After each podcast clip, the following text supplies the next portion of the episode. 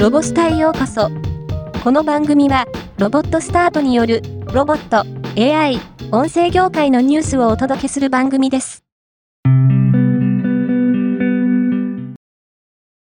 シャープは、倉庫の収納力拡大とピッキング作業の効率化を実現し、倉庫運営における生産性向上に大きく貢献するロボットストレージシステムを開発しました。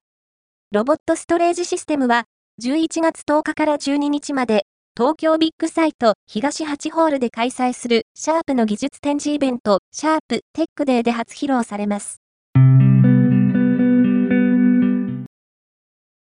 モネテクノロジーズは、日野自動車の小型バッテリー式 EV トラック、日野デュトロ Z EV のウォークスルー版仕様を架装し、マルチタスク車両のラインアップに追加します。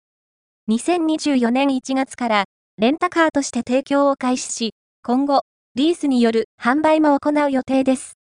それに先駆け、10月27日から2024年1月末まで三重県で実施される中山間地域における住民の健康、生活を維持するモビリティサービス実装事業の実証実験で使用されます。愛知県では、フォーラム A トラリージャパン2023の開催を盛り上げるため、11月4日と11月5日の2日間、ラリーカー展示イベントを実施します。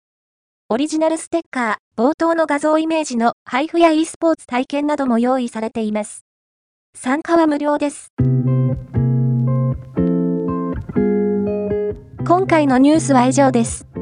もっと詳しい情報を知りたい場合、ロボスタで検索してみてください。ではまたお会いしましょう。